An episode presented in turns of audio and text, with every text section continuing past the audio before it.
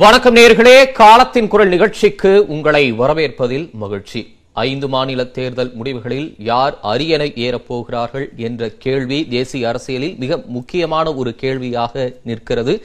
தேசிய அரசியலை பொறுத்தவரை ஐந்து மாநில தேர்தல் முடிவுகள் குறிப்பாக உத்தரப்பிரதேச மாநிலத்தின் தேர்தல் முடிவுகள் என்பது மிக முக்கியமான எதிர்பார்க்கப்படும் ஒன்றாக மாறியிருக்கிறது. ஏனென்றால் உத்தரப்பிரதேச மாநில தேர்தல் முடிவுகள் என்பது உத்தரப்பிரதேசத்துக்கானது மட்டுமல்லாது தேசிய அரசியலில் எதிரொலித்து மற்ற மாநிலங்களிலும் அதன் தாக்கம் இருக்கும் என்ற ஒரு பார்வை தொடர்ச்சியாக கடந்த காலங்களில் நிகழ்ந்ததுண்டு. அந்த அடிப்படையில் அந்த மாநில முடிவுகள் மீதான எதிர்பார்ப்புகள் அதிகம் இருப்பது வழக்கமான ஒன்று. இந்நிலையில் அங்கு களம் எப்படி இருக்கிறது என்று பேசப்போகிறது இன்றைய காலத்தின் குரல்.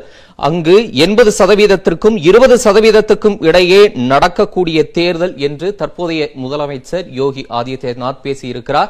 இந்த பேச்சு கடும் கண்டனத்தை எதிர்க்கட்சிகள் தரப்பில் இருந்து வரவழைத்திருக்கிறது. மேலும் வேலை வாய்ப்பின்மை விவசாயிகள் போராட்டம் சட்டம் ஒழுங்கு உள்ளிட்ட பல விஷயங்களை முன்வைத்து ஆளும் பாஜக அரசை எதிர்க்கட்சிகள் கடுமையாக விமர்சித்து வருகின்றன. இவை ஒருபுறம் இருக்க கட்சி தாவல்களும் அங்கே அரங்கேறிக் கொண்டிருக்கின்றன. பாஜகவை சேர்ந்த முக்கிய அமைச்சர்கள் சமாஜ்வாதி பக்கம் சென்றிருக்கும் நிலையில் சமாஜ்வாதியில் பயணித்த முலாயம் சிங் யாதவின் மருமகள் அபர்ணா யாதவ் பாரதிய ஜனதா பக்கம் வந்திருக்கிறார். எனவே அங்கு உத்தரப்பிரதேச தேர்தல் களம் என்பது சூடுபிடிக்க தொடங்கியிருக்கிறது. பல்வேறு வாக்குறுதிகளும் அங்கு அரங்கேறி இருக்கிறது இந்நிலையில் உத்தரப்பிரதேச மாநிலம் பாரதிய ஜனதா கட்சிக்கு வலுவான ஒரு மாநிலம் என்ற ஒரு பார்வை முன்வைக்கப்படும் நிலையில் அங்கு ஆளும் பாஜக சாதகமான சூழலில் இருக்கிறதா அல்லது சவாலான சூழலில் இருக்கிறதா என்பது குறித்து இன்றைக்கு நாம் விவாதிக்க இருக்கிறோம். நம்மோடு நால்வர் சிறப்பு விருந்தினர்களாக இணைகின்றனர். காங்கிரஸ் கட்சியில் இருந்து அதன் மூத்த தலைவர்களில் ஒருவரான திரு திருச்சி வேலுசாமி மூத்த பத்திரிகையாளர் திரு ஆர் கே ராதாகிருஷ்ணன் விமர்சகர்கள் திரு ஜே வி சி ஸ்ரீராம் திரு பி ஆர் ஸ்ரீனிவாசன் ஆகியோர் இணைகின்றனர். விருந்தினர்களுக்கு வணக்கம். முதல்ல திரு ஆர் கே ராதாகிருஷ்ணன் உங்ககிட்ட இருந்தே தொடங்குறேன். தொடக்கத்தில் குறிப்பிட்ட மாதிரி உத்தரப்பிரதேச தேர்தல் என்பது அந்த மாநிலத்துக்கானது மட்டுமல்ல தேசிய அரசியல் எதிரொலித்து மற்ற மாநிலங்களிலும் அதன் தாக்கம் இருப்பதற்கான வாய்ப்பு இருக்கிறதுனால அது அதிகம் எதிர்பார்க்கிறோம். நிறைய கட்சி தாவல்லாம் அங்க அரங்கேறிட்டு இருக்கு இப்ப மீண்டும் பாஜக ஆட்சிக்கு வரக்கூடாது அப்படின்னு சமாஜ்வாதி பகுஜன் சமாஜ் காங்கிரஸ் உள்ளிட்ட எதிர்க்கட்சிகள் நல்ல தீவிரமான முயற்சியை எடுக்கிறாங்க. பலன் கிடைக்குமா? கிடைக்காது. பாஜக தான் மறுபடியும் ஆட்சிக்கு வருது. ஏனென்றால் இது என்ன நடந்திருக்கு யூபியிலன்னு பார்த்தீங்கன்னா ஒன்றோ எதிர்க்கட்சிகள் அனைவரும் ஒன்றாக இருக்க வேண்டும். இல்லை என்றால் ஒரு கட்சிக்கு வந்து பாஜகவை எதிர்கொள்ளக்கூடிய அந்த கருத்து வேண்டும். இதில் ரெண்டுமே கிடையாது. அந்த ஒரு ஒரு ஸ்ட்ரென்த்தும் கிடையாது. அதே இடத்துல எல்லாரும் ஒன்று இருந்தா ஒன்றா இருந்தாங்கன்னா நிச்சயமாக ஒரு பெரிய ஒரு வெற்றி வந்து எதிர்க்கட்சிகளுக்கு வந்திருக்கும். இதில் ஃபஸ்ட் என்ன பண்ணுறாங்க பற்றி பார்த்தீங்கன்னா பிஎஸ்பி ஆஃப் பண்ணுறாங்க மாயாவதி வந்து ஐயோ நான் கண்டஸ்டே பண்ணல. என்னால் முடியல என்கிட்ட காசு இல்லை எங்கள் கட்சிக்கு ஒன்றும் கிடையாது அப்படின்னு சொல்லி ஒதுங்கிட்டாங்க. இல்ல யாரு பண்றாங்கன்றீங்களே ஆஃப் பண்றாங்கன்னா யாராவது பண்றாங்களா? இல்ல தாஜ் பண்ணிக்கிறாங்களா? காரிடார் கேஸ் அவ்வளவுதான். ஊழல் பண்ணாங்க வசமா மாட்டிக்கிட்டாங்க சிபிஐ கேஸ் போட்டிருக்கு என்னைக்கு வேணாலும் ஜெயிலுக்கு போலாம். ஆனால் பாஜகவை எதிர்க்காமல் இருந்தால் பாஜகவை எதிர்க்காமல் இருந்தால் எப்படி? அதாவது இன்னொரு கூட்டணியில் சேர்ந்து எதிர்க்காமல் இருந்தால். இப்ப என்ன அவங்களுக்கு தேவைன்னு பாத்தீங்கன்னா தலித் ஓட்டுகள் வந்து பகுஜன சமாஜ் பார்ட்டி கிட்ட இருக்க வேண்டும். அது அதை அப்படியே அந்த பிளவு பண்ணீங்கன்னா நிச்சயமாக பாக்கி இருக்கின்றவர்கள் எல்லாம் இப்போ காங்கிரஸ்ன்னு பார்த்தீங்கன்னா அவங்க வந்து ஒரு ஐவரி டவரில் இருக்காங்க இல்லையா? அங்கேருந்து இறங்கி வர மாட்டாங்க. அங்கே நீங்கள் போய் சந்திக்கவும் முடியாது. அந்த மாதிரி ஒரு நிலைமையில வந்து இப்போ அகிலேஷ் யாதவ் இவ்வளோ முத முயற்சி பண்ணுறதாக பேசிக்கிறார்கள். அதாவது காங்கிரஸ் நம்ம கூட இருக்க வேண்டும் என்றெல்லாம் பேசியிருக்கிறார். ஆனால் இவராக சென்று சந்திக்க மாட்டார். என்றால் காங்கிரஸ் அங்கே இருக்கின்ற நாலாவது கட்சி. போன தேர்தலினுடைய முடிவுகள் எடுத்து பார்த்தாலே தெரியும். பிஜேபி முதல் இடத்துல இருந்து சமாஜ் பார்ட்டி இரண்டாவது இடத்துல மூணாவது இடத்துல ஒரு டிஸ்டன்ட் தேர்டுன்னு பார்த்தீங்கன்னா அது நிச்சயமாக பிஎஸ்பி கடைசியாக காங்கிரஸ் வந்திருக்கு. ஏழு சீட்டை தான் ஜெயிச்சு வந்தாங்க. அப்போ நாலாவது இடத்துல இருக்க ஒரு கட்சி என்ன சொல்லுதுன்னு பார்த்தீங்கன்னா எங்கிட்ட yes come talk to me நான் வேணா ரெடியா இருக்கேன் அப்படின்னு பேசுற ஒரு கட்சி கிட்ட எப்படி பேச முடியும்? ஏன் ராகுல் காந்தி களத்துக்கு போறாரு பிரியங்கா காந்தி தொடர்ச்சியா களத்துல இருக்கிறாங்க பெண்களுக்கான வாக்குறுதிகள் சொல்றாங்க பெண்களுக்கு நிறைய போட்டியிட வாய்ப்புகள் கொடுக்கறாங்க வீடு வீடுக்கு சென்று நிறைய பிரச்சாரம் எல்லாம் ஈடுபடுறாங்களே இன்னும் ஐவரி டவர்ல இருக்கிறாங்க அப்படிங்கிற ஒரு நிலைப்பாட்டுல ஐவரி டவருக்கு மேல ஏதாச்சும் இருந்தா அதுல உட்காந்துருக்காங்க ரெண்டு பேரும். அதாவது நீங்க என்ன செய்ய வேண்டும்? நீங்க எதிர்க்கட்சி பிரதான எதிர்கட்சி இந்தியாவில் இருக்கின்ற பிரதான எதிர்கட்சி அந்த எதிர்க்கட்சியினுடைய கருத்து என்னவா இருக்க வேண்டும் பாத்தீங்கன்னா என்ன எப்படியாச்சும் பாஜகவை வீழ்த்த வேண்டும். என்றால் ரெண்டாயிரத்தி இருபத்தி பாஜக யூபிஐ ஜெயித்து விட்டால் ரெண்டாயிரத்தி இருபத்தி நாலு எழுதி வச்சுக்கோங்க பாஜக தான் வருது திரும்பி இந்தியாவில் இதுல மாற்று கருத்தே இருக்க முடியாது. அந்த அளவுக்கு நம்பர் ஆஃப் எம்பிஸ் வந்து யூபியில இருந்து வர வர்றாங்க. போன முறை கூட அவர்களுடைய அந்த அமோக வெற்றியினால மட்டும்தான் அங்கிருந்து தான் மறுபடியும் வந்து இவ்வளவு எம்பிஸ் வர்றாங்க. அப்ப அதை வைத்து பார்க்கும்போது இங்க என்ன நடக்குதுன்னு பாத்தீங்கன்னா இப்ப எதிர்க்கட்சிகளினுடைய இந்த வீக்னஸ் என்ன வீக்னஸ் பாத்தீங்கன்னா இப்போ காங்கிரஸை பொறுத்தளவுல வந்து எப்படியாச்சும் அட்ஜஸ்ட் பண்ணி போலான்ற ஒரு முயற்சி அவங்க எடுத்திருந்தாங்கன்னா நிச்சயமாக காங்கிரஸும் எஸ்பி வந்து ஒன்னாக இருந்தார்கள்னா ஓரளவு வலுவான கட்சியா இருக்கும் அதே பிஎஸ்பி மாயாவதியும் வந்து சேர்ந்திருந்தாங்கன்னா அதை விட வலுவான கட்சியா இருந்திருக்கும். ஆனால் அந்த நிலைமை இன்னைக்கு கிடையாது. ஒவ்வொருத்தருடைய தன்முனைப்பும் ஒற்றுமையின்மையும் இங்க ஒரு பெரிய ஃபேக்டரா இருக்கு. பிஜேபி ஆட்சிக்கு வர்றதுக்குன்னு சொல்றீங்க. நிச்சயமாக அது ஒரு ஃபேக்டர் ரெண்டாவது ஃபேக்டர் என்னன்னு பாத்தீங்கன்னா இப்போ இது வசமா போயிடுச்சு. இப்போ வந்து பாஜகவை பொறுத்தவரை வந்து இது பெரிய ஒரு ஆப்பர்ச்சுனிட்டியா பிரசன்ட் பண்ணுது. என்னன்னா இப்போ நான் யாதவ் ஓபிசிஸை வந்து இணைக்கக்கூடிய ஒரு பெரிய ஒரு பிரயத்தனத்தில் முயற்சியில் வந்து இவங்க இறங்கி இருக்காங்க இது என்னெல்லாம் நடந்த பிறகு? அதாவது விவசாய சட்டங்களுக்கு எதிராக ஜாட்டுகள் வந்து அந்த பெரிய ஒரு போராட்டம் முன்னெடுத்தார்கள். எவ்வளவு எந்த அளவுக்கு சிக்கியர்கள் செய்தார்களோ அதே மாதிரி மேற்கு இருக்கின்ற யூபியினுடைய மேற்கு பகுதியில் இருக்கின்ற ஜாட்டுகள் வந்து அவ்வளவு பெரிய ஒரு அஜிடேஷன் தான் அவங்களும் செய்தார்கள். அப்ப திக்காயத்தெல்லாம் அது ஏரியாவை சார்ந்தவர் தான். அது ஒரு பக்கம் இருக்க. இன்னொரு பக்கம் வந்து கொரோனாவை தொடர்ந்து நடந்த அவலங்கள் எவ்வளவு மரணங்கள் அந்த மரணங்களுக்கு ஒரு ஈடு கொடுக்க முடியாமல் இல்லை என்றால் அந்த நம்பரை எண்ணவே மாட்டேன்னு சொல்லிட்டு ஒரு முதலமைச்சர் உட்கார்ந்து கொண்டிருக்கிறார். அதை தாண்டி கங்காவில் நாம் பார்த்த அந்த காட்சிகள் இருக்குது இல்லையா? இது எல்லாம் அனைவருடைய மனம் உருக்கும் காட்சிகளாக இருந்தது. அட்மினிஸ்ட்ரேஷனே கிடையாது. முன்னாடியும் கிடையாது இப்பவும் கிடையாது. அப்போ அகிலேஷ் ஏதோ பெரிய ஒரு அட்மினிஸ்ட்ரேட்டர்னால நான் சொல்ல வரல. ஆனால் இந்த அவலம் இந்த அளவுக்கு மரணங்கள் வந்து யூபியில நிகழ்ந்திருக்கிறது. அதை தாண்டி மக்களுக்கு எதிரான எவ்வளவு பாலிசிஸ் வருமோ அந்த பாலிசி எல்லாம் வந்திருக்கிறது. இதை தாண்டியும் பாஜக தான் இன்னைக்கு ஆட்சிக்கு வரக்கூடிய ஒரு நிலை நிலையில் இருக்கிறது. எப்படி இவ்வளவும் தாண்டி பாஜக ஆட்சி குறிப்பு நீங்க பல விஷயங்களை. பட்டியலிட்டீங்க. நீங்க சொன்ன மாதிரி அகிலேஷ் யாதவ் சொல்றாரு வேலை வாய்ப்பின்மை சொல்றாரு சட்டம் ஒழுங்கு அப்புறம் இந்த உன்னாவ் ஹத்ராஸ் விஷயம் பெண்களுக்கான பாதுகாப்பு விவசாயிகள் போராட்டம் லக்கிம்பூர் கேரின்னு அடுக்கிக்கிட்டே போறாங்களே. இவ்வளவு விஷயங்களையும் மீறி பாஜக தான் ஆட்சிக்கு வரக்கூடிய நிலை இருக்குதா? இது மக்கள் கிட்ட இந்த தாக்கத்தையும் செலுத்தாதா? ஏற்படுத்தாதா? இல்ல அதுக்கு தானே நாம வந்து ஹிந்துத்துவம் எடுத்து விட்டுருக்கோம். அதாவது பிரதமர் வந்து காஷி விஸ்வநாத் காரிடார்னு சொல்லி ஒன்று ஆரம்பிச்சு வைக்கிறாரு. ராம் டெம்பிளுக்கு போய் அங்க அடிக்கல் நாட்டுறாரு. இப்போ வந்து காஷி மதுரா ரக்கைன்னு சொல்லிட்டு அது ஒரு போராட்டமாக. அதாவது அங்க இருக்கின்ற கியான்வாபி மாஸ்கானாலும் சரி காசியில் இருக்கின்ற மாஸ்கானாலும் சரி மதுராவில் இருக்கின்ற மாஸ்கானாலும் சரி இதெல்லாம் இடித்து கொண்டு அங்க எல்லாம் கோயில் கட்ட வேண்டும் என்ற ஒரு பெரிய ஒரு பிளவை வந்து கொண்டு வந்திருக்காங்க. மக்கள்கள் மக்கள் வந்து முட்டாளா இல்லையாங்கிறது நம்ம வந்து தேர்தலுக்கு பிறகுதான் சொல்ல முடியும். முட்டாளன்ற அளவுக்கு எல்லாம் சொல்ல வேண்டாம். மக்கள் தானே ஜனநாயகத்தின் இறுதி எஜமானர்கள். ஆமா இந்த எஜமானர்கள் எல்லாம் சேர்ந்து அவர்களை இப்ப இல்ல இல்ல எங்களுக்கு இந்துத்துவா தானுங்க வேணுங்க சாப்பாடு வேண்டாம்னு சொல்லிட்டாங்கன்னா அப்புறம் என்ன செய்ய இயலும்? அதான குஜராத்தில் நடந்திருக்கு அதான எல்லா இடத்துலயும் நடந்து கொண்டிருக்கிறது. அப்ப இந்த பிளவினுடைய அந்த மெசேஜ் வந்து ரொம்ப தெளிவாக செல்கிறது. அதாவது ஜாதி ஒரு பிரச்சனை கிடையாது. மதம் தாண்டா பிரச்சனை உனக்கு. ஓ நீ ஹிந்து ஹே அவ்வளவுதான். அதாவது ஹிந்து டேஞ்சர்ல இருக்கான். அவனை காப்பாத்துறதுக்காக தானே நாங்கெல்லாம் களத்தில் இருக்கோம். அப்படின்னு ஒரு நேரேட்டிவ் வந்து எடுத்து செல்றார்கள். அந்த நேரேட்டிவ் வந்து மக்கள் வந்து மயங்கி விடுறார்களே அதை தாண்டி ஒண்ணுமே வேண்டாம் என்று நினைத்து கொண்டுதானே மக்கள் இருக்கிறார்கள். வளர்ச்சி திட்டங்கள் எதுவுமே அங்க இல்லையா உங்களுக்கு கூட நினைவு இருக்கும் கேரளால அவர் பிரச்சாரத்துக்கு வரும்போது. உத்தரப்பிரதேச மாடலை சொல்லி பிரச்சாரம் பண்ணாரு. நம்ம கோயம்புத்தூருக்கும் அவரை பிரச்சாரத்துக்கு கூட்டிட்டு வந்தாங்க.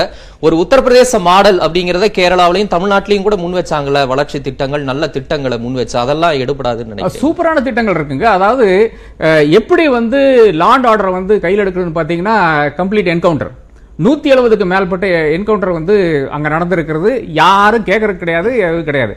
ஹெல்த்ல ஹெல்த்ல தான் பார்த்தோம். கங்கை கரையிலெல்லாம் பார்த்து பார்த்து கொண்டிருந்தது. நாம் வந்து ஹெல்த்தினுடைய அந்த உச்சகட்டத்தில் இருக்கிற ஒரு ஸ்டேட்டு தான். அதாவது நீங்க அப்படியே வந்து ஆவியாகி போயிருவீங்க. அந்த மாதிரி ஒரு இது வந்து பார்த்து கொண்டிருந்தோம். பல இடங்கள் சோஷியல் வெல்ஃபேர் ஸ்கீம்ஸ் பார்த்தீங்கன்னா அப்பாஜான் என்று கூ- கூறுகிறார்கள். ஒரு முதலமைச்சர். அதாவது ரேஷனெல்லாம் அப்பாஜானுடைய ஆளுகளுக்கு போய்விடும்.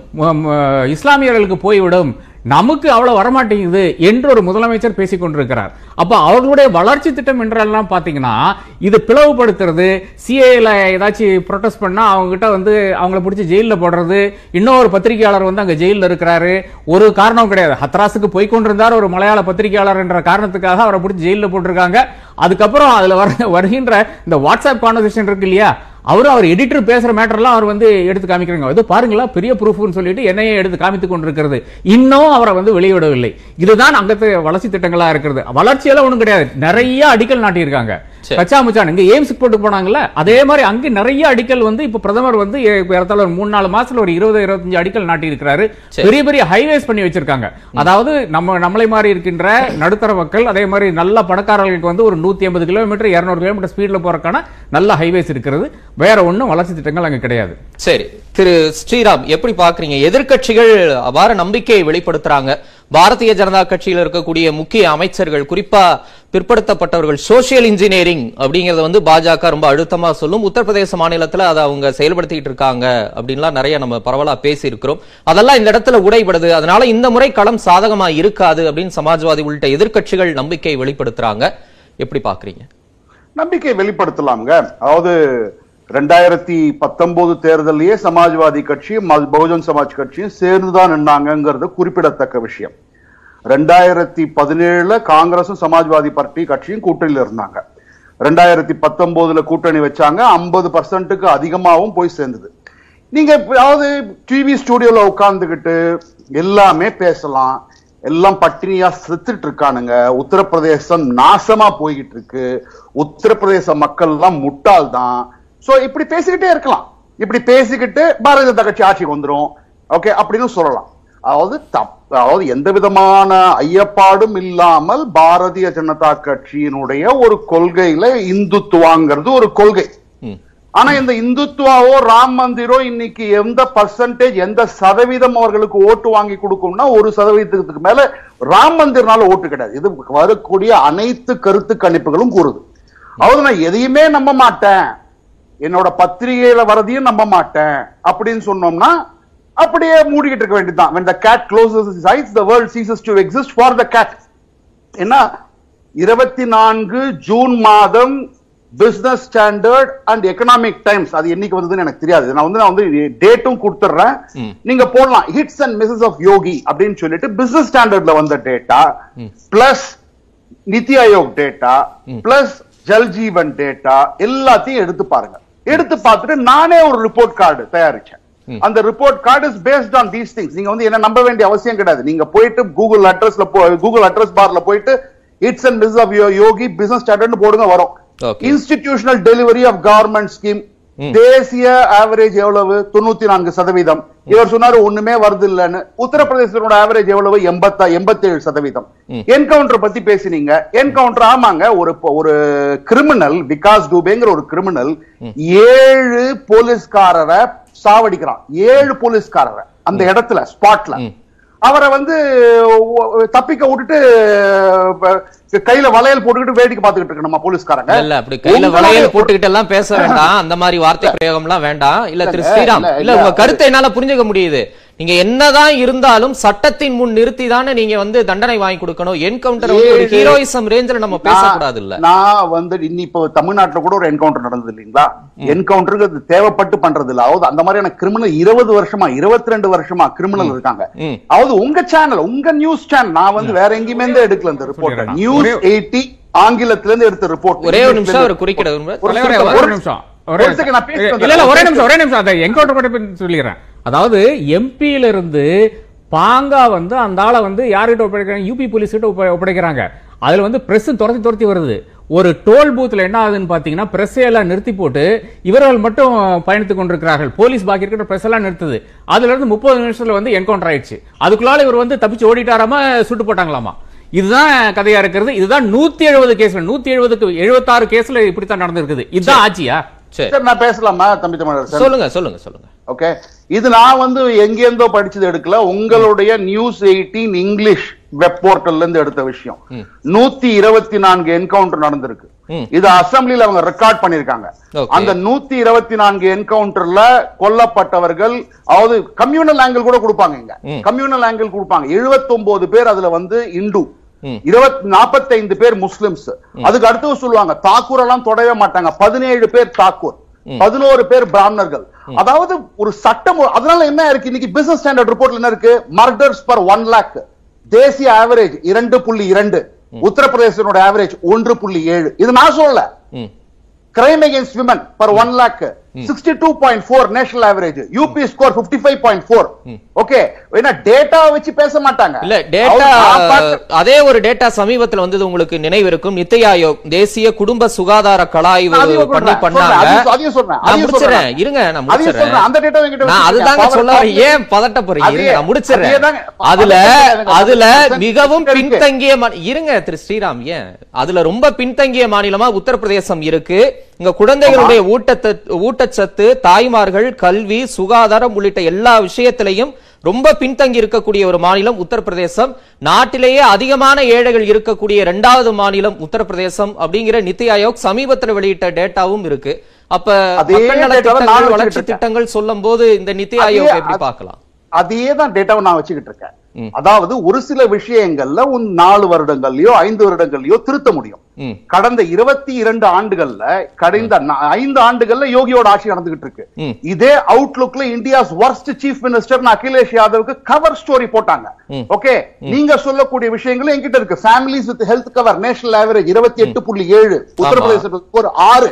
என்கிட்ட இருக்கு நான் miss okay population below poverty line national average twenty one point nine two UP score twenty nine point four three miss. Jal Jeevan policy தோல்வி. ஏன்னா national average fifty eight point six ஆனா உத்தரப்பிரதேசத்துல இரு- இருபது புள்ளி முப்பத்தி ஐந்து மூணு ஐந்து. அதாவது ஒவ்வொன்றுத்துக்கு ரெண்டுமே இருக்கு. அதாவது ஒரு ஐந்து வருட அதாவது யோகி ஆதித்யநாத்தினோட அரசாங்கம் நம்பர் ஒன் அரசாங்கம் நான் சொல்றேன்னா இல்ல. யோகி அரசாங்கம் இருக்கிறதுலயே மோசமான அரசாங்கம்னு உங்க சேனல்ல இப்ப பேசினாங்களா? பேசினாங்க. நான் சொல்றது இரண்டுமே சொல்றேன். ஹிட்ஸும் இருக்கு மிஸ்ஸும் இருக்கு. அதே மாதிரி ஜாப்பனீஸ் என்சைக்ளிபிட்டிஸ்னு வந்து எவ்வளவு பேர் செத்து போனாங்கன்னு தெரியும். அது கடந்த நான்கு வருடங்கள்ல குறைந்து கொண்டிருக்கிறது. ஏன்னா நீங்க பார்க்க வேண்டியது டாக்டர்ஸ் அண்ட் மெடிக்கல் ஸ்டாஃப் வந்து உங்களுக்கு வந்து ஒரு ஆயிரம் பேருக்கு முப்பத்தேழு பேர் நேஷனல் ஆவரேஜ் ஆனா உத்தரப்பிரதேசோட ஸ்கோர் பதினாலு தான். நீங்க டாக்டர் ஓவர் நைட் உங்களால டாக்டர் கொண்டு வாக்க- உருவாக்க முடியாது. ஓவர் நைட் உங்களுக்கு வந்து ஒரு ஹாஸ்பிட்டல் உருவாக்க முடியாது. ஓகே நம்ம நம்ம நம்ம தமிழ்நாட்டிலே பதினோரு மெடிக்கல் காலேஜ் சென்ற வாரம் வந்து பாரத பிரதமர் திறந்து வச்சார். அதை கட்டணும்னா கூட உங்களுக்கு வருஷ கணக்கு ஆகும். அதாவது டாக்டர் படிச்சு வரணும்னா ஏழு வருஷம் ஆகும். இந்த ஆட்சி வந்து அஞ்சு வருஷம் இருக்கு. அதாவது எல்லா விதத்திலையும் நூறு சதவீதம் சக்சஸா யோகி அரசாங்கம் கிடையாது. ஆனால் நூறு பர்சன்ட் ஃபெயிலியரா கிடையாது. மக்கள் அதை பார்த்து தான் ஓட்டு போடுவாங்க. அதற்கு பிறகு நீங்க பார்க்க வேண்டியது யாதவ ஒரு நிமிஷம் இன்னொரு நிமிஷம் இன்னொரு நிமிஷம். ஏன்னா நான் வந்து குறுக்கிடவே இல்லை நீங்க குறுக்கிட்டீங்க. நான் யா- ரெண்டு வாட்டி குறுக்கிட்டீங்க சார். யாதவர்கள் ரெண்டாயிரத்தி பத்தொன்பது லோக்சபா தேர்தலிலேயே இருபத்தி மூன்று சதவீதம் பாரதிய ஜனதா கட்சிக்கு ஓட்டு போட்டாங்க. ரெண்டாயிரத்தி பதினேழுல பத்து பர்சன்ட் தான் ஓட்டு போட்டாங்க. இது வந்து சோர்ஸ் வந்து லோக்நிதி சிஎஸ்டிஎஸ். ஓகே எந்த விதமான டேட்டா பாயிண்ட பார்த்தாலும் நான் மீண்டும் மீண்டும் சொல்றேன். அதாவது பாரதிய ஜனதா கட்சி உத்தரப்பிரதேசத்துல பல விஷயங்கள் நன்மை செய்திருக்கின்றன. பல விஷயங்கள் work in progress over night பண்ண முடியாது.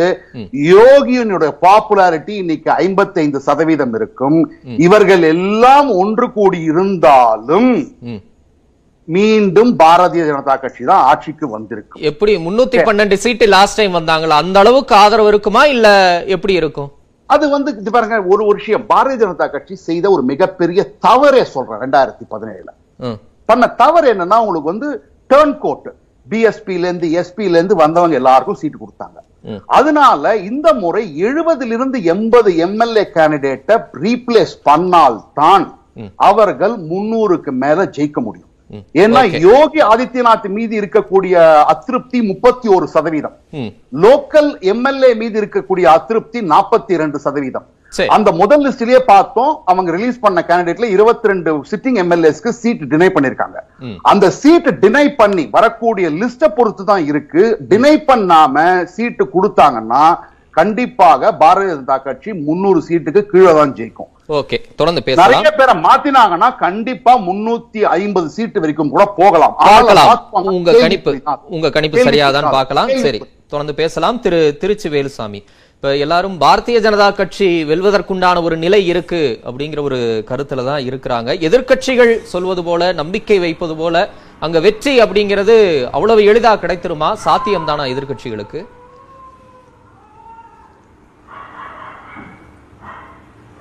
அதாவது ஒருத்தர் வீட்டில் திருடம் போந்துட்டான் கல்லாப்பட்டியை தூக்கிட்டு ஓடிட்டான்னு சொன்ன உடனே அவன் கல்லாப்பட்டியை தூக்கிட்டு போடான் சாவி ஏன்ட்ட இருக்கு? அப்படின்னு சொல்லி மகிழ்ச்சி அடைவது எப்படியோ அப்படித்தான் இந்த டேட்டாக்கள் எல்லாம். நான் கேட்கிறேன் இந்திய நாட்டிலேயே குழந்தைகள் மருத்துவமனையில் இருக்கிற போது ஆக்சிஜன் இல்லாமல் நூத்துக்கணக்கான குழந்தைகள் செத்தது ஊப்பிய தவிர எந்த ஊர்ல சொல்லுங்க? அவர் ரொம்ப சுலபமா சொன்னார் என்கவுண்டரை பத்தி. மோசமான ஆளை அஞ்சு ஏழு போலீஸ்காரனை கொண்டவனை எப்படி விட்டு வைக்கிறது? சுட்டுக் கொள்ளாமா வேணாமான்னு. பேசுவது இந்துத்துவா செயல்படுத்துவது இஸ்லாமிய சட்டமா? இஸ்லாமிய நாட்டில் மட்டும்தான் கையை விட்டு காலை விட்டு கழுத்தை வெட்டுங்கிறது. இந்த நாடு ஜனநாயக நாடு. உங்க விருப்பத்துக்கெல்லாம் என்கவுண்டர் பண்றது இல்ல என்கவுண்டர் பண்றது என்பது விதிவிலக்கு தான். அவருடைய கருத்துப்படியே நூத்தி இருபத்தி நாலு என்கவுண்டர் நடந்திருக்கு. ஐந்து ஆண்டுகள் சொல்றாரு. நூத்தி இருபத்தி நாலு இடத்துல என்கவுண்டர் நடந்திருக்குன்னா அந்த நூத்தி இருபது நாலு இடத்துலயும் கட்டுப்படுத்த முடியாத அளவுக்கு சட்ட ஒழுங்கு பிரச்சனை இருக்கு என்றுதானே அதுக்கு பொருள்? அதை எப்படி ஏத்துக்க முடியும்? அதோட இந்த ஜாதி அவர் இன்னொன்னு சொன்னார் வருத்தமா இருந்துச்சு எனக்கு. நீங்க இங்க உட்காந்து இஷ்டத்துக்கு எல்லாம் பேசுவீங்கன்னு. நான் அவருக்காக ஒண்ணு தயவு செஞ்சு சொல்றேன். உங்க நண்பர் நம்ம ராஜகோபால் இருக்காரு நம்ம கும்பகோணத்துக்காரர் டெல்லியில. அவர்கிட்ட கேளுங்க. முப்பது ஆண்டுகளுக்கு முன்னாலே அவரும் நானும் லக்னோட தெருவுல அஹ், சாதாரணமா கடலை சாப்பிட்டுட்டு எத்தனை தடவை சுத்தி இருக்கலாம் அதனால எல்லாருக்கும் எல்லா இடத்துலயும் தொடர்பு இருக்கும் என்று நினைச்சு நம்ம பேசுவதுதான் ரொம்ப பொருத்தமா இருக்க முடியும். மற்றவர்களுக்கு தெரியாது எனக்கு தான் தெரியும் என்பதல்ல. இந்த சதவீத கணக்கு போன தேர்தல் எல்லாம் சொல்றீங்க. நான் உங்களை பார்த்து கேட்கிறேன் தொண்ணூத்தி ஒன்று தேர்தல். அந்த தேர்தலில் தமிழ்நாட்டில் இன்றைக்கு ஆளுங்கட்சியா இருக்கிற திமுக வென்றது ஒரே ஒரு தொகுதி தான். ஆனா தொண்ணூத்தி ஆறு தேர்தல ஜெயிச்சது. தேர்தல்ல போன தேர்தல்ல இருந்துச்சு இத்தனை பெர்சென்ட் வந்துச்சு இத்தனை பெர்சென்ட் வந்துச்சு அது யாதவர் ஓட்டு இத்தனை பெர்சென்ட் வந்துச்சு அடுத்த தேர்தல் இத்தனை பெர்சென்ட் வந்துச்சுன்னா யாதவர் என்று தனியா ஓட்டு போட்டு எந்த பெர்சென்டேஜ் யார் எந்த அடிப்படையில் எடுக்கிறாங்க? ஒரே ஒரு தம்பி இல்ல தொண்ணூத்தி ஒண்ணுல திமுக ஆட்சி திமுக ஒரே ஒரு சீட்டு வாங்கினதுக்கு என்ன காரணம் அப்படிங்கறதும் தெரியும். தொண்ணூத்தி ஆறுல அதிமுக ஆட்சி செல்வி ஜெயலலிதா ஆட்சி மேல. எவ்வளவு பெரிய அதிருப்தி இருந்ததுன்னு தெரியும். ஒரே ஒரு- ஒரே ஒரு குறிப்பு, அந்த ஒப்பீட. உத்தரப்பிரதேசல வைக்க முடியுமா நம்மால? தம்பி தமிழரசு ஒரே ஒரு குறிப்பு நானும் சொல்றேன். நானும் அதைத்தான் சொல்றேன். சரி. ஜனநாயகத்தில் போன தேர்தல் இருந்துச்சு. இந்த தேர்தல் ஒரு அஞ்சு சீட்டு கூடும் பத்து சீட்டு குறையும். அப்படி என்பதல்ல. எது வேணாலும் நடக்கும் எப்படி வேணாலும் நடக்கும். இது ஒவ்வொரு தேர்தலையும் பார்த்து இல்ல எது. வேணாலும் நடக்க ஒரு எப்படி கட்சி வேணாலும் நடக்க சேர்ந்த எப்படி சொல்ல முடியும் திரு. திருச்சி வேலுசாமி. Fact data. வச்சு பேசுறது சரியா இருக்குமா இல்ல எது வேணாலும் நடக்கும் எப்படி வேணாலும். நடக்குங்கிறது சரியா இருக்குமா தம்பி தமிழரசு ஒரே ஒரு குறுக்கீடு சார் சொல்லுங்க. Please. ஏங்க டேட்டா என்பது எந்த அடிப்படையில் நான் கேட்கிறேன் போன தேர்தல்ல இருபத்தி மூணு சதவீதம் இருந்துச்சு இந்த தேர்தல்ல பத்து சதவீதம். எந்த டேட்டா சொல்லுங்க? எங்க இருந்து எப்படி எடுக்க முடியும்? யாதவர்கள் தனியா ஓட்டு போட்டாங்களா? சோர்ஸ் சார் சொல்லுங்க, ஒரே. ஒரு- ஒரே- ஒரே ஒரு கேள்வி ஒரே ஒரு கேள்வி. இன்றைக்கு கமல்நாத் வந்து நேற்றைக்கு கூறியிருக்கார். இன்றைக்கு டெக்கன் கிரானிக்கல்ல வந்திருக்கு.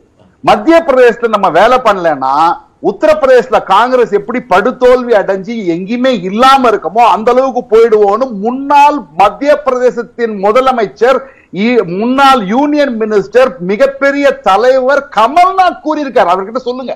திருச்சி வேலுசாமி சார் கிட்ட சொல்லுங்க இந்த விஷயத்தை. வேலுசாமி திரு ரொம்ப வேலுசாமி நன்றிங்க உங்களுக்கு. உங்களுக்கு நன்றிங்க. இன்னைக்கு காலையில சொல்லிட்டீங்களா?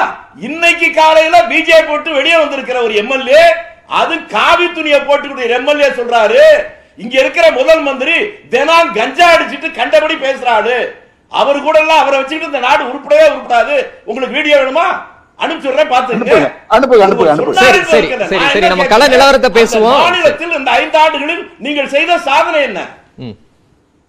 அந்த கடன் நிலவரம் தான் நான் சொல்றேன். இல்ல உண்மையிலே அப்படியான வெற்றியை உங்களுக்கு பெற்று தருமா? இல்ல டேட்டா எப்படி வந்தது? யார் எடுத்தது? எப்படி எடுத்தாங்க சொல்லுங்க. சரி தேர்தல் வாக்கு சதவீதத்தை நம்ம பேசுவோமே. இப்ப காங்கிரஸ் கட்சி நாலாவது இடத்துல இருக்கு. ஆதித்யநாத் பத்து சதவீத ஓட்டு கூட வாங்க போறது இல்ல சரி, வர- சீட்டு கூட வர போறது இல்ல நான் எடுத்தேன்னு சொல்றேன். நீங்க சொல்லுங்க அதுக்கு. சரி வரக்கூடிய கருத்து கணிப்புகளை கூட ஒரு ஒரு ஒரு? ஒரு ஒரு பாராமீட்டரா நம்ம வச்சுக்கிறோமே. வரக்கூடிய கருத்து கணிப்புகள் எல்லாமே வந்து மீண்டும் அங்க பாஜக தான் ஆட்சிக்கு வரும். என்ன கருத்து முன்னூத்தி கணிப்பு பன்னெண்டு கருத்து சீட்டு கணிப்பு வராது. ஒரு இருநூத்தி ஐம்பது இருநூத்தி அறுபத்தஞ்சு சீட்டு வரும்னு சொல்றாங்கல்ல தயவு செய்து ஒரு நிமிடம். ஒரு- ஒரே நிமிடம் எனக்கு அவகாசம் கொடுங்க கருத்து கணிப்பு எடுப்பதற்கு ஊபி போன்ற மாநிலத்துல கோடிக்கணக்கான ரூபாய் செலவு செய்தாதான் எடுக்க முடியும் அந்த கோடிக்கணக்கான ரூபாய் ஒருத்தன் செலவு செய்யறான்னா அவன தெருவுல வீட்டுல இருக்க பணத்தை தூக்கி எறிவானா. அந்த செலவு செய்வன் எதற்காக செலவு செய்து எடுக்கிறான் அவனுடைய பின்னணி என்ன? அவனுடைய நோக்கம் என்ன?